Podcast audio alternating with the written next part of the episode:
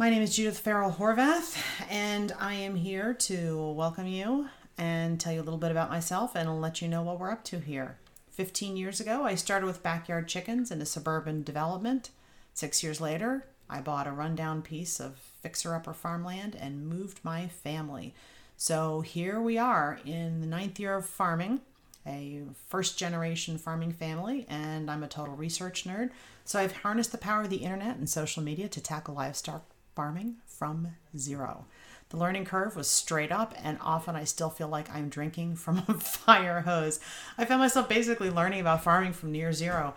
And when I told my stories more and more, I found that a lot of people enjoyed hearing them and they were curious and they were interested and i continually am impressed uh, curiosity and the questions and the genuine concern and support that i have felt from the community and friends and family and people said, Judith, you need to teach this stuff. There's so much hunger for it. And I have had so many people come to me and say, I'm interested in learning this. I've always wanted to farm. I just got a farm. And would you be my mentor? And so here we are. So, about two years ago, right after COVID, especially, I noticed a sudden increase in the forums on social media, a strong uptick in people venturing into livestock and farming for the first time. And I started seeing new, highly varied population entering this area of agriculture, all ages, backgrounds, and education, urban, suburban, exurban, and rural. It's exciting to see, but we have a serious problem is there's a lack of mentors available to these new people and it's excruciating for me to see how common it is for them to get flamed and shamed from others who have more knowledge, experience, or unfortunately even just a feeling of superiority. And it's kind of sad. It's demoralizing. And I feel bad for them. See, here's the thing something like 2% of the US population is farming. It's not much. Most of them aren't even interested in being mentors to others. And to put this into perspective, according to 2011 American Community Survey, about 3.6% of the US population, or about 11 million people, consider themselves to be deaf. So there's more deaf people in the United States than farmers, just to kind of put it into perspective. The other issue with mentoring and farming and finding help and getting started in farm, farming is finding a match. Just because someone else is in farming doesn't mean that they're well versed in your area. So, for example, chicken farmers aren't necessarily equipped to be good dairy goat mentors, but they're both farmers. So, social media has been a huge leap forward for people who are interested in getting into a farm life and farming as it enables people to access knowledge and resources and communities that just historically have not been available from lingo and tricks and stories. I mean, these are all the tools of sharing knowledge, and all of these experiences are critical. And without social media, I would not be where I am today. But I had to cut through a lot of noise and nonsense and Facebook forums, and honestly, a lot of well meaning, but just bad advice out there. So, Today I have three sheep mentors, two goat mentors, and I'm a mentor to three mentees myself, and it's a matrix of relationships that has taken me a long time to establish and super rewarding. And to be honest, I've made a lot of mistakes that have even resulted in some animal deaths. But back to the main point it's a grueling gauntlet to cut through the noise, myths, and snark. And I've seen people wading through it for the past nine years. And today, with remote working, rising food costs, supply chain snares, many people have made the decision to pursue resilience and food security. So here we are, and in the midst of my farming learning, I was a full time corporate exec. I had a job off farm in order to pay for this fully self funded experiment until COVID. When I started working remotely and everything changed, I was no longer commuting an hour to and from work each way. I had those two hours back to myself, that mental clarity, that extra energy time. And I uh, really dug in and started being thoughtful and putting some ideas together. And I also started to view food security much more seriously. And then February this year, I decided to bet on myself. And now I'm on a full time mission to help others, would be farmsteaders and farmers and homesteaders, to harness the power of sharing and belonging to a dedicated community. So, this is the beginning. This is where I'm going to start sharing stories, experiences, successes, and failures.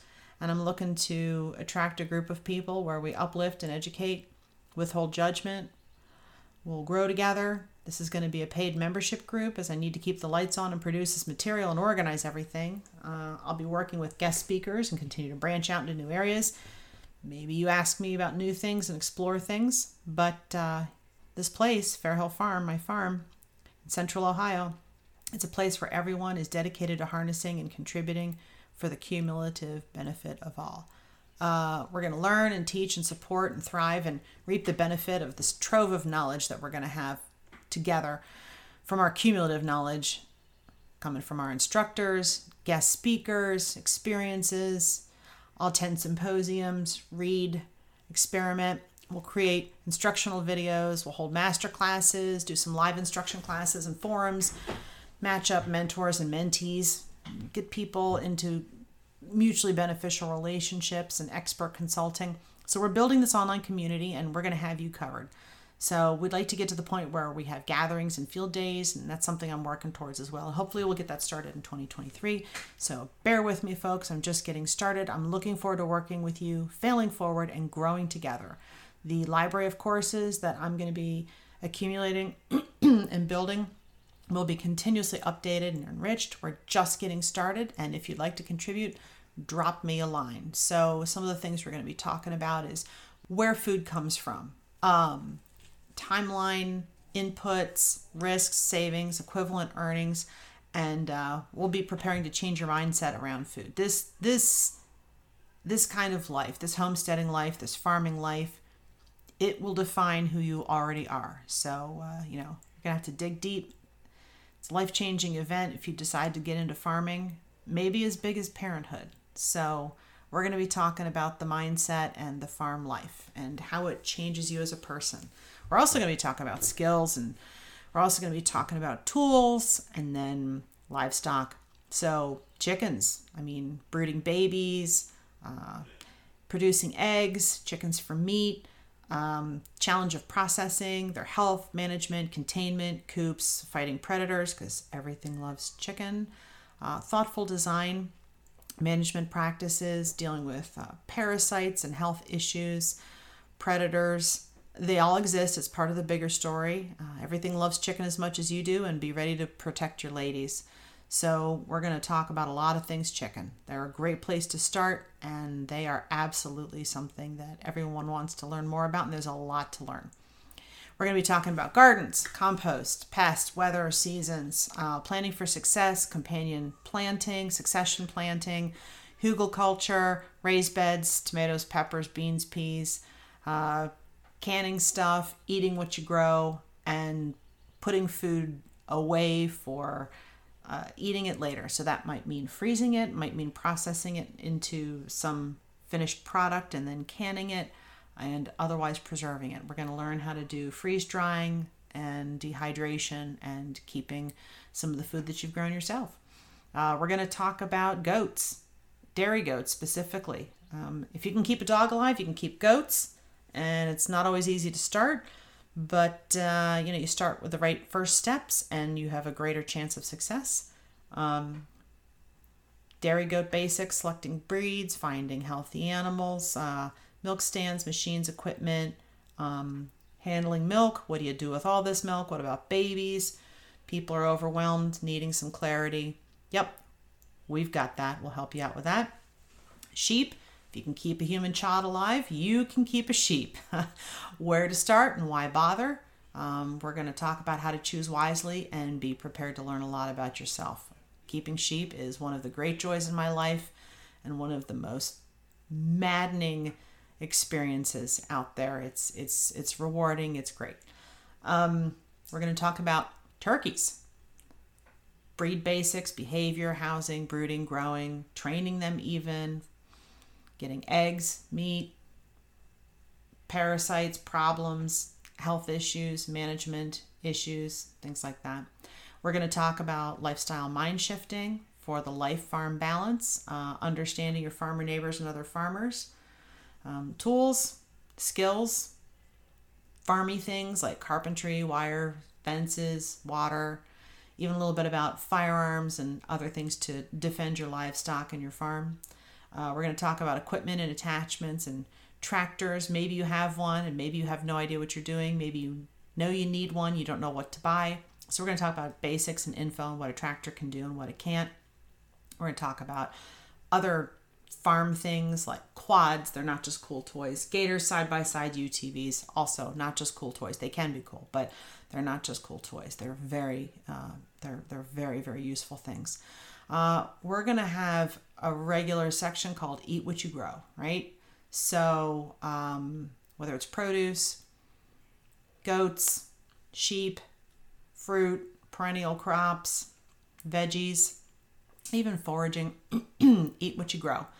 Um, we're going to talk about feedstuffs and bedding and taking care of your animals through the winter. So, hay, straw, grain, corn, supplements, salt. I thought this would be easier. What is selenium? Why do I need it? What does cobalt do? What does zinc do? Kelp, different salts, copper, all of these things. Uh, talk all about keeping livestock and uh, how to keep them healthy, and feed them the right way and how to not go broke from calling the vet every week. We're going to talk about basics in terminology, equipment, medications, vaccines, and more, how to know when to call the vet, establish a mutually respectful relationship with your vet, how to choose a vet, and how to know what to expect and how to ask for the things that you need and understand what's reasonable and what isn't. We're going to talk about a maybe maybe you want to get started in farming and you don't have a place yet. So we're going to talk about choosing land, talking about water, drainage, trees, uh, heating, powering things, fencing, driveways, and access. So we've got a lot of stuff we're going to get started with. And um, again, folks, welcome along.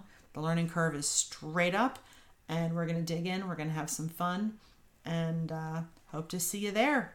So let's get started, and uh, I'll see you at Fairhill Farm.